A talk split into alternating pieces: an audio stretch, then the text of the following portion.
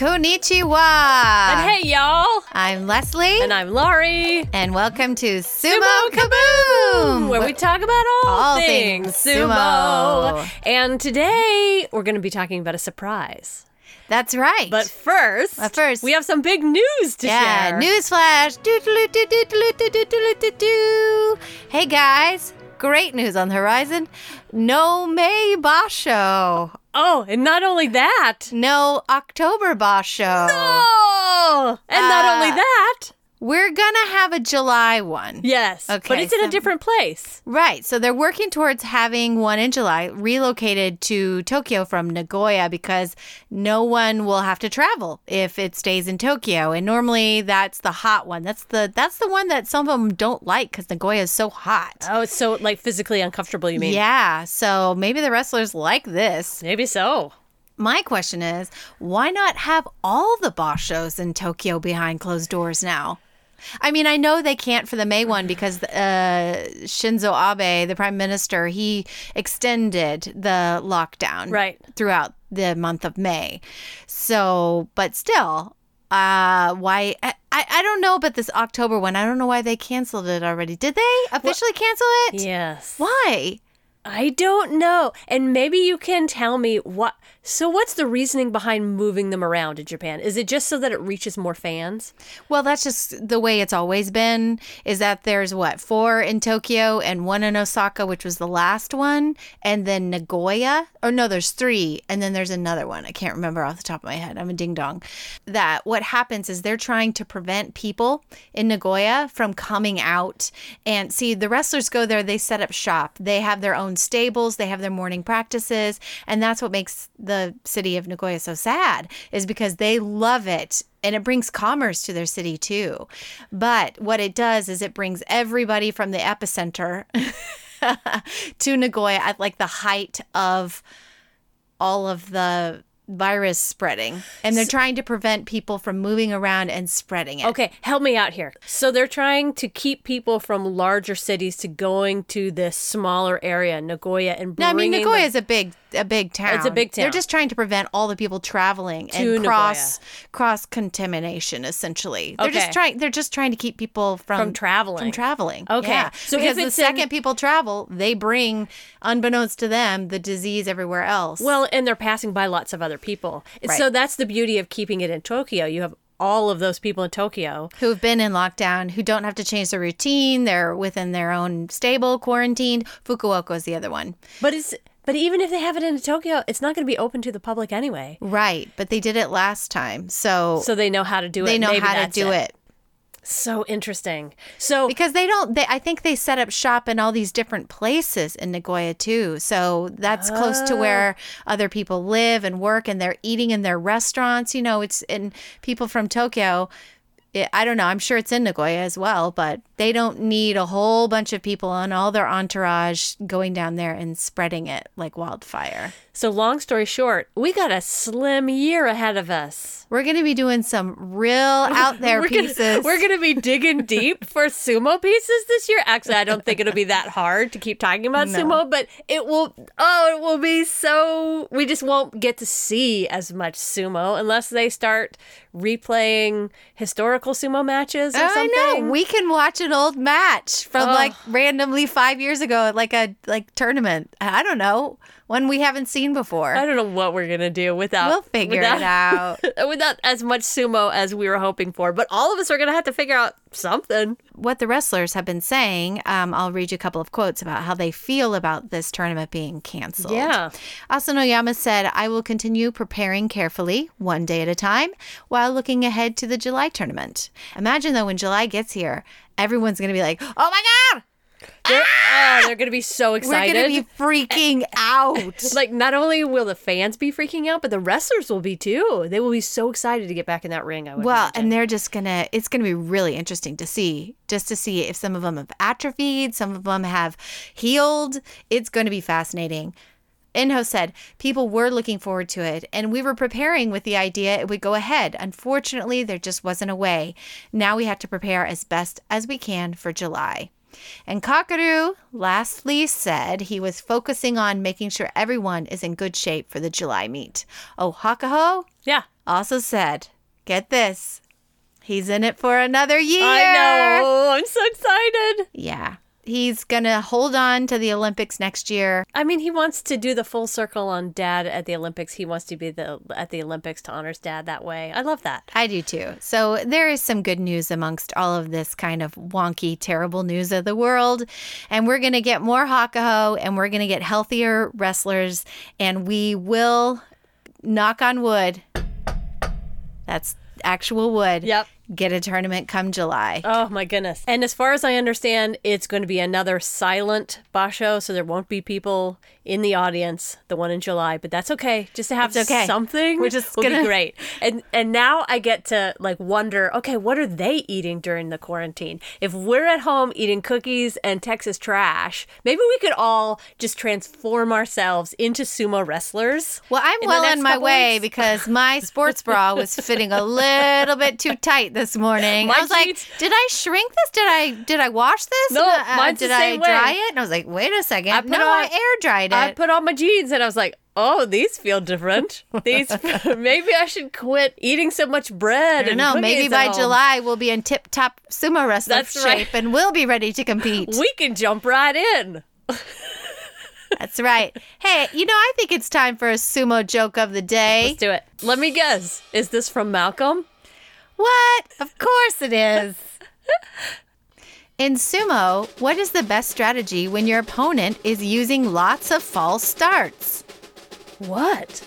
Mind over mata. Oh, nice. that one's really, really good. Thanks, Malcolm. I I, think Malcolm is listening. I think he is. Either he's a sumo fan or he's listening to us. or he's a both. joke fan. I don't know. But anybody who uses the term mata in their jokes is good. Well, he's doing some research. If Yeah. you didn't know about sumo before, he's doing some research. Well, thank coming. you, Malcolm. We always appreciate a joke of the day or week. Actually, it's a joke of the week. All right, shall we move into our surprise topic? Yes, our surprise topic, which is amateur sumo wrestling. A lot of us are big, you know, pro sumo fans. Right. But there are many of us who also watch amateur sumo for good reason. Right. Because it's very exciting and there's a lot more people out there doing amateur sumo than pro sumo. So we thought we should devote at least one session to amateur sumo. Right. There are sumo wrestlers amongst us. Yes, there are. I thought I'd take a little bit hint. of time to do a little bit of history on amateur sumo. In 1992, the International Sumo Federation opened its doors with the idea that it would bring sumo all over the world and one day to the Olympics. Now, there are over 80 countries that participate in amateur sumo with the same techniques and the same respect for the sport and their opponents, but a little less of the traditional ceremony that normally exists with professional sumo. The wrestlers train hard, give it their all, but they don't have to live in the stable. They can go back to their job as an accountant the next day. That being said, as with every other sport in America, we tend to latch on to something and give it our all. We excel at sports in the USA, and sumo is a growing sport, and the attention and viewership is gaining worldwide. In the early 90s, a guy named Andrew Freund, or Friend, I'm not exactly sure. It's F R E U N D, Freund. Oh. Have you ever met anybody named Freund? No, I have not. I have met a couple, and they pronounce it uh, friend. So, Oh, anyway, interesting. uh, just something else for another topic one day. Yeah. Etymology of that last name. I guess. Well, this guy worked in Japan in the early 90s and fell in love with sumo and he started training. And upon returning to America, he put together practices, eventually bringing powerhouses in world sumo wrestling over from Japan to train his students in Los Angeles. And Mr. Friend was one of the main champions of early amateur sumo in America. Currently, the powerhouses in amateur sumo come from some of the same places that excel in professional sumo. Mongolia, Russia, Ukraine, and yes, the USA. After all, we had the very first Gaijin or foreign Yokozuna Akebono back in 1993. Many of our sumo wrestlers in the past have actually come from Hawaii and America Samoa, and I imagine this has to do with the close ties Hawaii has with Japan. Hawaii always has had a large population of Japanese, and they've settled there and they brought their own traditions with them. Plus, Hawaii is halfway between LA and, and Tokyo, so it's a popular vacation destination for the Japanese. and But for us. and for us, exactly. It's where our traditions come together and our people come together. Now, people all over the world are starting out in amateur sumo. For the most part, it's a sport to some that can actually lead to a professional sumo career. The and rest has for some people. it has. The wrestler Wajima, I think that's how you say it's W A J I M A Wajima, was the most famous from the amateur sumo world. And he won titles in 1968, 1969. And he went on after that to join a stable and became a professional sumo wrestler, eventually actually becoming a Yokozuna with 14 Yusho wins. Very cool. And Mitakeumi is one that we all know is an example of someone who came up through the university system and won in the amateur sumo world so much that when he joined professional sumo, he was entered into the third highest ranking of Makushita 10. Even Tochinoshin made a winning run of it as he competed in amateur sumo at the World Junior Championships in 2004. That means there is amateur sumo in Japan. Yes. And it's a strong, vibrant system of uh, wrestlers that may or may not go on to the pro world. Yes. Yeah, but we also have it all over the world. We Right. also have amateur sumo in lots of different countries. That's right.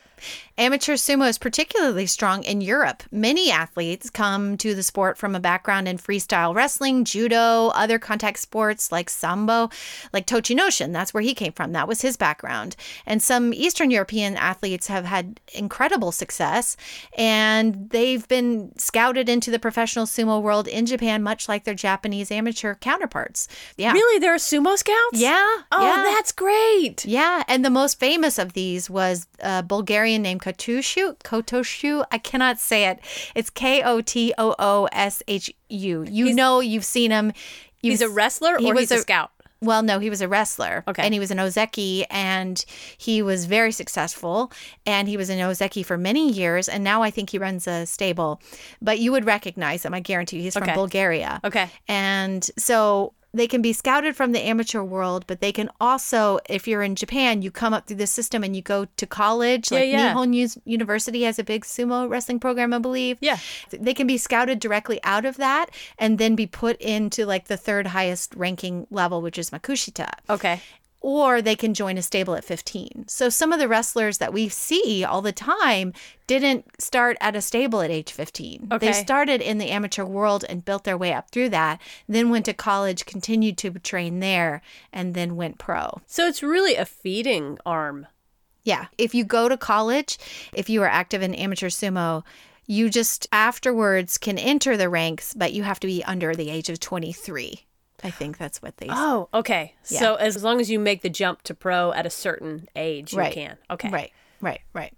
Here in America, though, it's a little different. We don't have any college programs that have sumo wrestling on their. Not that I'm aware of. Not that Maybe they're aware- out there. Maybe, maybe. I just haven't found any yet. Right.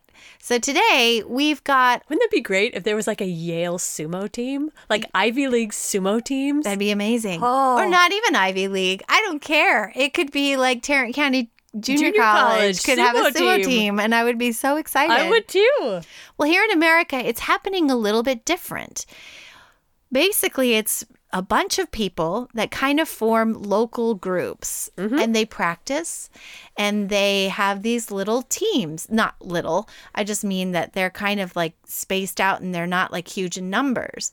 And these little homegrown pockets of sumo wrestlers, people are learning in the backyard. People are trying to learn as much as they can on their own. Mm-hmm. And some of them are serious, very serious, and they're very successful. Mm-hmm. And we have a history here of having some really incredible wrestlers that come from some of these homegrown kind of stables.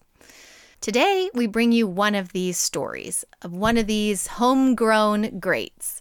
Now, he's not a household name now. And I hope he will be soon as more and more Americans get hip to this thing called sumo. Justin Kizart is a lightweight reigning gold medalist in 2020 in the world of amateur sumo.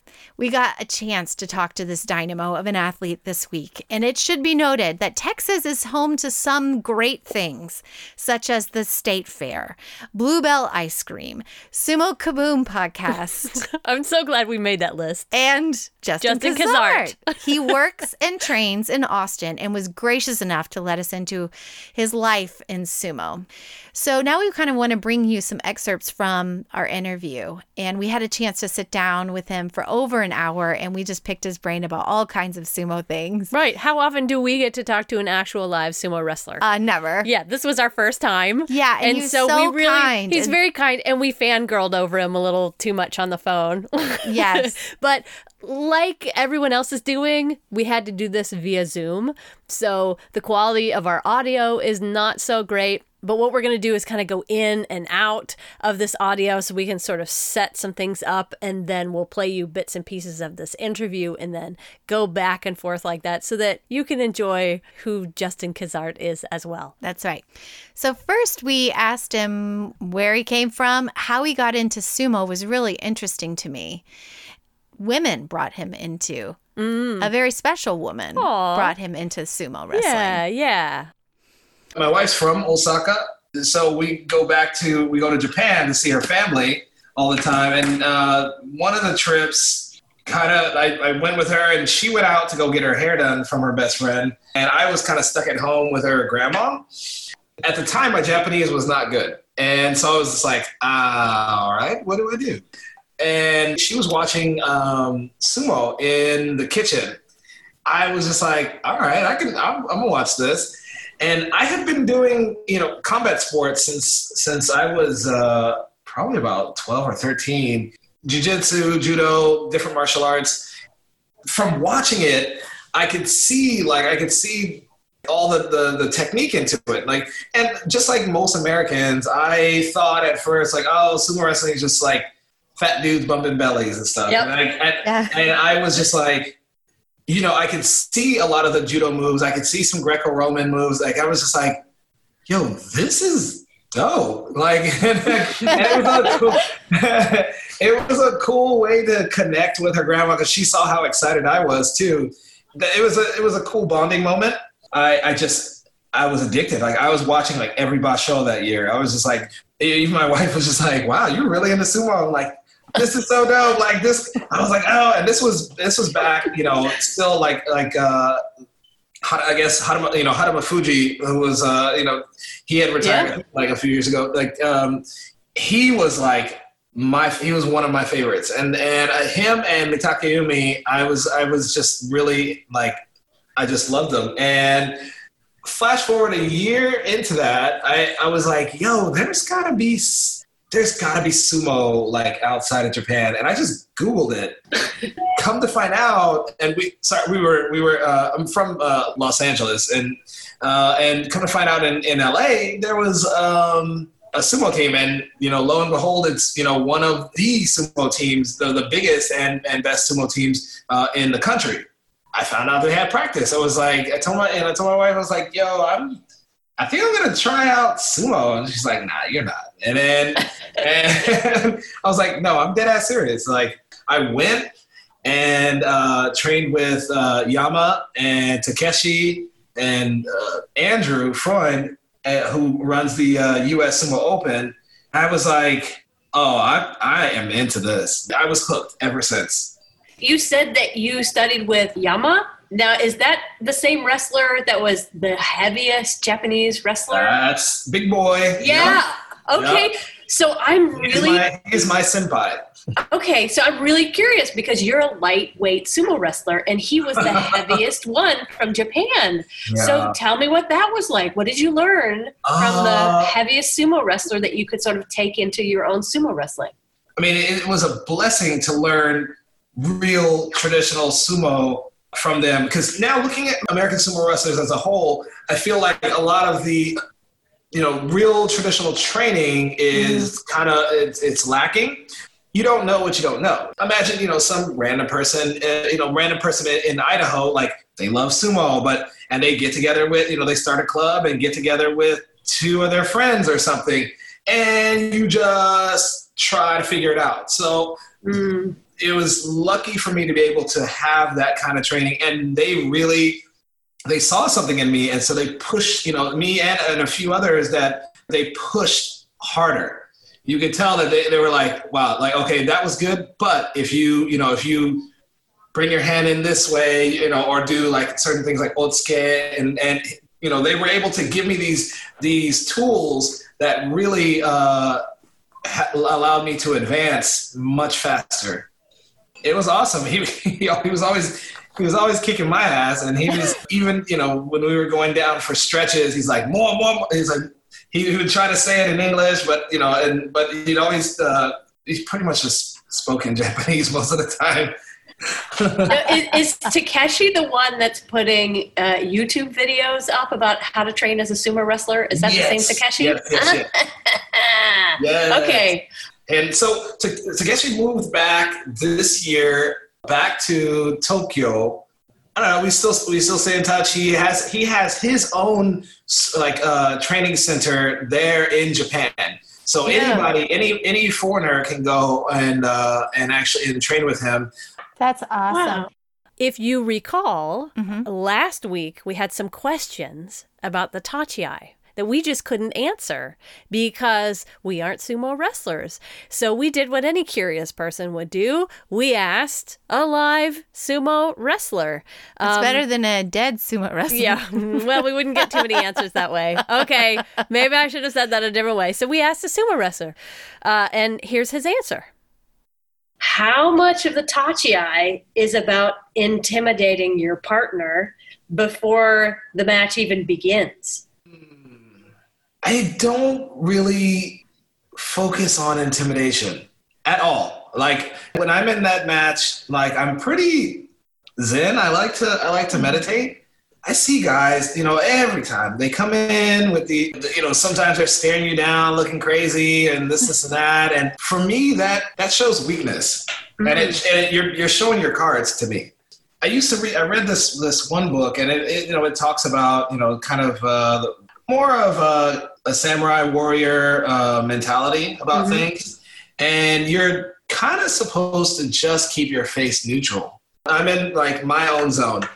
If I let somebody change the pace of, of my rhythm, then then I probably already lost you know, and that's that's a lot of their goals. I, and I, I know that a lot of the uh, Eastern European fighters, a lot of the Ukrainians uh, and uh, uh, Georgians and, and stuff like that, they they like to play games at the Tachiai. They take like forever to put their second fist down Yeah. as you know as your legs are getting a little more fatigued at that moment you know if, if somebody's stalling i'll stand right back up you know you obviously don't seem ready that whole intimidation thing i think once you've been in enough fights doesn't matter what it could be boxing it could be mma all that stuff i think you should be more afraid of the guy with a really calm face if you actually look at the greatest look at hakuho I do every day. that man Yes. goes down. That man goes down to Sankyo like he owns the ring, and he Yeah, just is like, "Cool, bro. You can do whatever you want." And that's a Yokozuna energy. Like you don't have to do anything with your face. You don't have to do all kinds of craziness. If you're ready, you're ready. We also were really curious about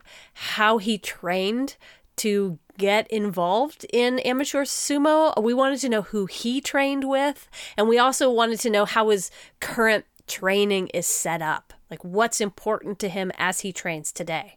The first half of our class at Dark Circle Sumo, you know, we of course we we stay traditional with Shiko. We get the hundred Shiko in. Let's give a quick definition. Most all of you know what Shiko is, but it's those big, huge, wide legged, stick your leg up into the air and slam it down. Yeah. And you switch sides. and then we go straight into stretching because I think deep stretching is uh, is important. So it's like almost thirty minutes of stretching. I love yoga, so you know there is you know there's some aspects of yoga that I even that I even add into our stretching to make sure that my students are you know are are injury free. Right after that, then of course we go into Suriashi And then Suriashi is the low to the ground kind of shuffle in a like a wide-legged squat with your arms out. They push their arms. You mm-hmm. know that one. That's Suriashi. Mm-hmm. Then the second part of class is the part that most people hate. they hate me for it, but it's it's our strength training. Not wholly focused on technique. It's more just really building up the muscles in the body. And we do different things like reverse bear crawls. Uh, I have these things called like Tachiai burpees. Like I, I kind of uh, have these hybrid training exercises that help to condition and strengthen the body, but they have a purpose for sumo. And so, anyway, so the third part of class is straight matches. It's it's either it's either, it'll be the first 15 minutes where we might have the technique of the day that we focus on. We'll focus on uwate nage or shitate nage or any kind of tsuppari attack, just specific takedowns or wins, and then we go right into right into matches. Uh, when we get closer to tournament time, I start to ramp those things up. When we get close to tournaments, we have like 30 round Thursdays. Each person has to get in their 30 rounds. Ooh. And it's just grueling. It's just go, go, go, go, go. And it just helps your muscles uh, react and be where they need to be without you overthinking things. You just just pound out, you know, you pound out matches to where you're not so you're you're not you're not so in your head about uh, about winning the match. Oh, I have to win the match. Like you win some, you lose some. You just you just just go go go go. Don't think about the win or the lose. You you just get into a flow. I'm dead serious about making you know an all star team here in Austin, Texas, and I love the group that I have. And these guys, these guys, they trust me, and they see you know they see results.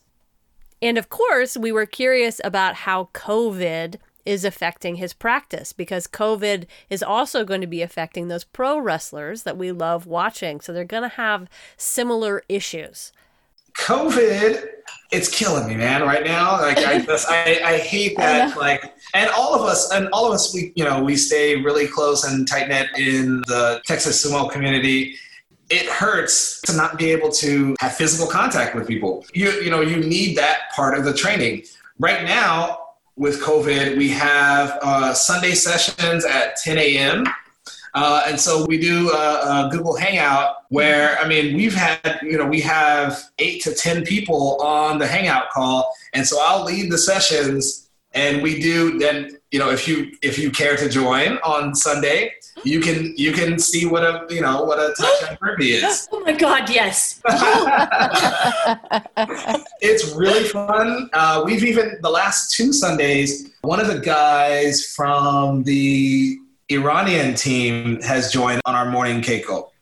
Oh my God, that's great. You have an Oh, international great. crew. Yeah, yeah, yeah. So that's that's pretty exciting.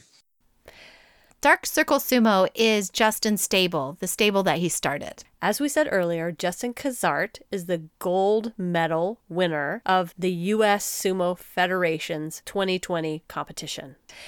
We asked him how amateur sumo is different than professional sumo. Here's his answer on that one. Amateur sumo is governed under the IFS, which is the International Federation of Sumo, and that's based in that's based in Japan.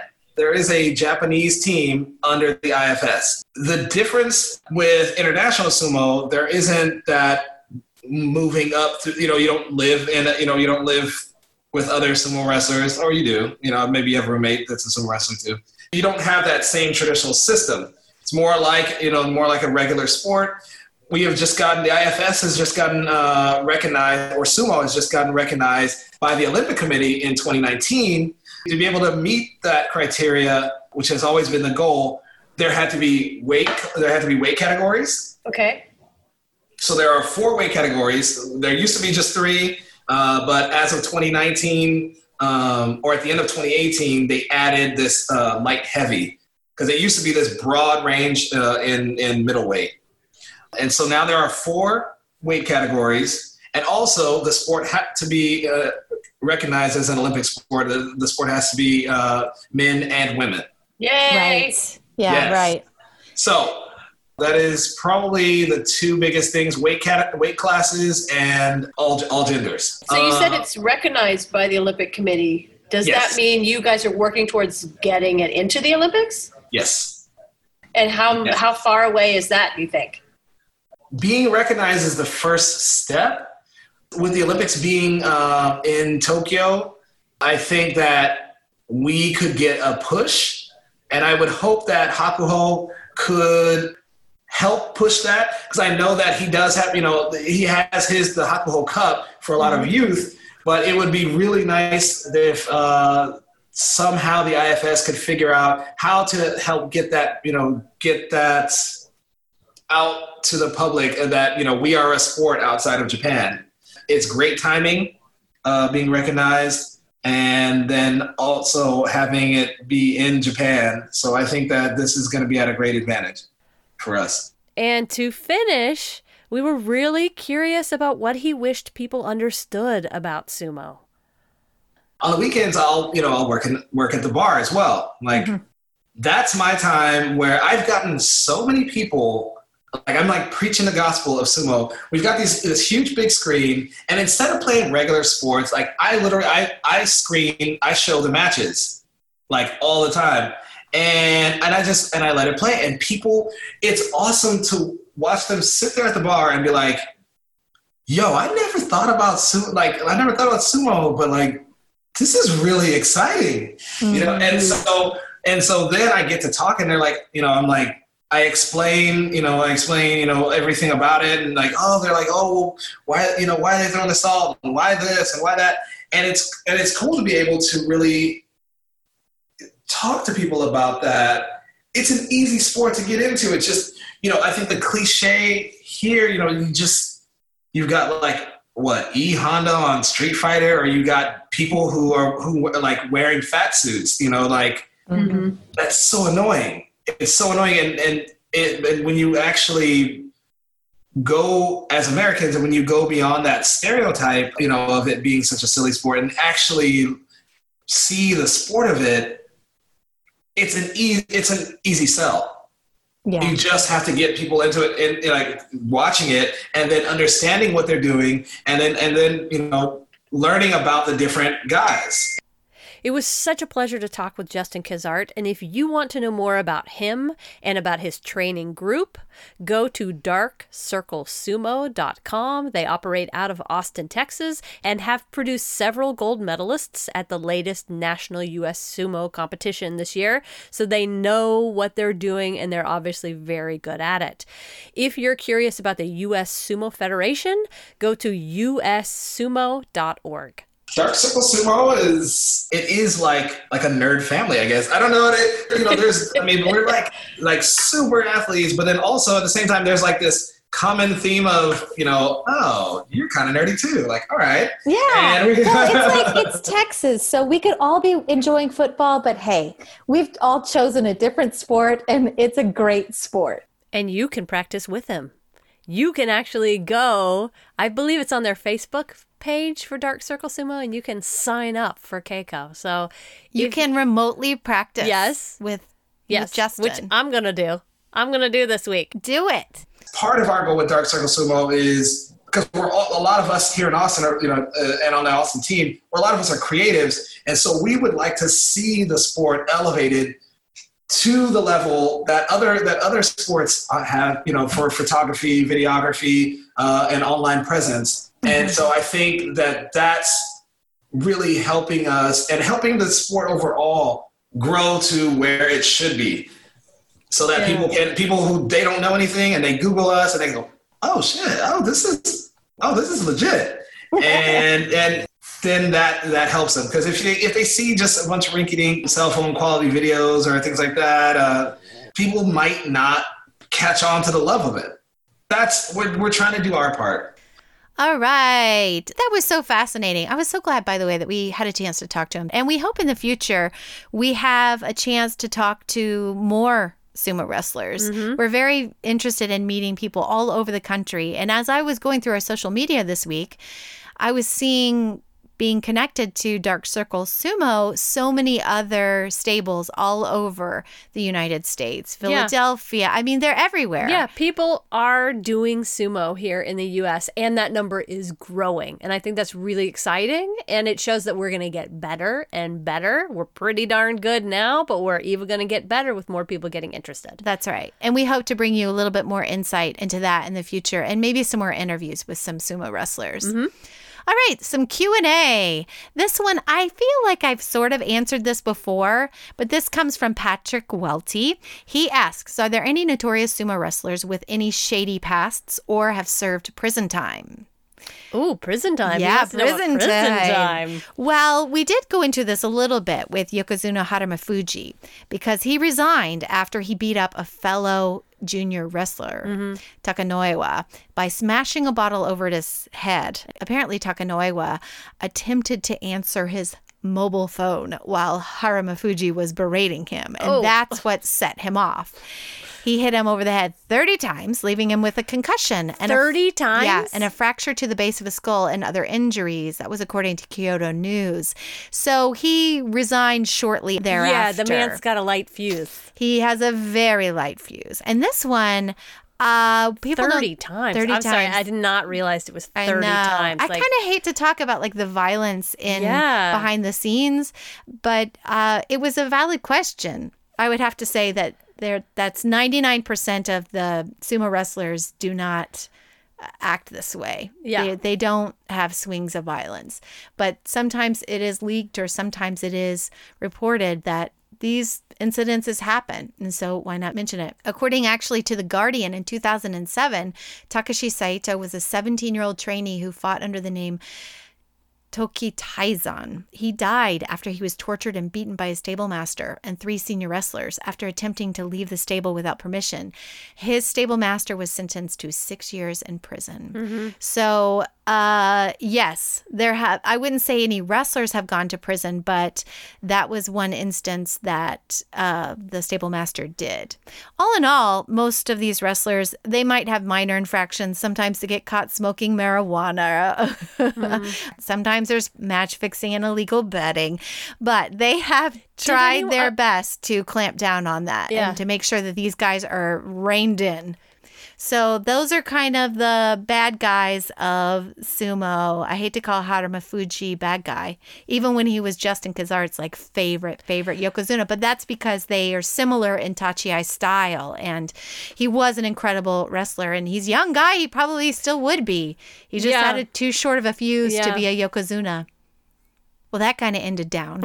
it did kind of edge down. Maybe well, I was just thinking, yeah, I, w- I was just thinking about the fact that Hakuho was at that uh, altercation as well. oh And uh, Hakuho was not involved, like, he didn't beat the other guy. Right. But uh, the It, fact he, that was, by the way, Harumafuji was out with, they said, a bunch of Mongolian wrestlers. So Yeah. it was probably And it was- Hakuho, it was probably all the. Yeah, I know Hakuho was uh they talked to him and they you know, they said you should have stopped that.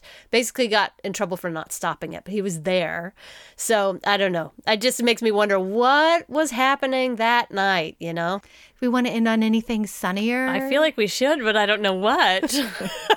in a time of coronavirus, what is positive? yeah, can we talk about this golden week of holidays that's happening in Japan right now? Is uh, You know, what we could talk about what? um, Texas Sake. Let's It's a company here that sells sake, and they're in Texas, and I like that. We just we just found out about them this week. yeah, I'd like to find out a little bit more about Japanese brands here in Texas. I would too. I would I'm really, like- I mean, uh, not only is it sumo I'm interested in, uh, because I lived in Japan, I am an enthusiast for all things Japanese. yeah. Oh, you know what we could talk about real quick? Other things I find fascinating on NHK World News Network. Okay, that sounds great. Okay, so if you're watching sumo, by the way, you're probably you might be watching on NHK, and they have their commentary. They have everything in English, and they have all these shows that have either English translations.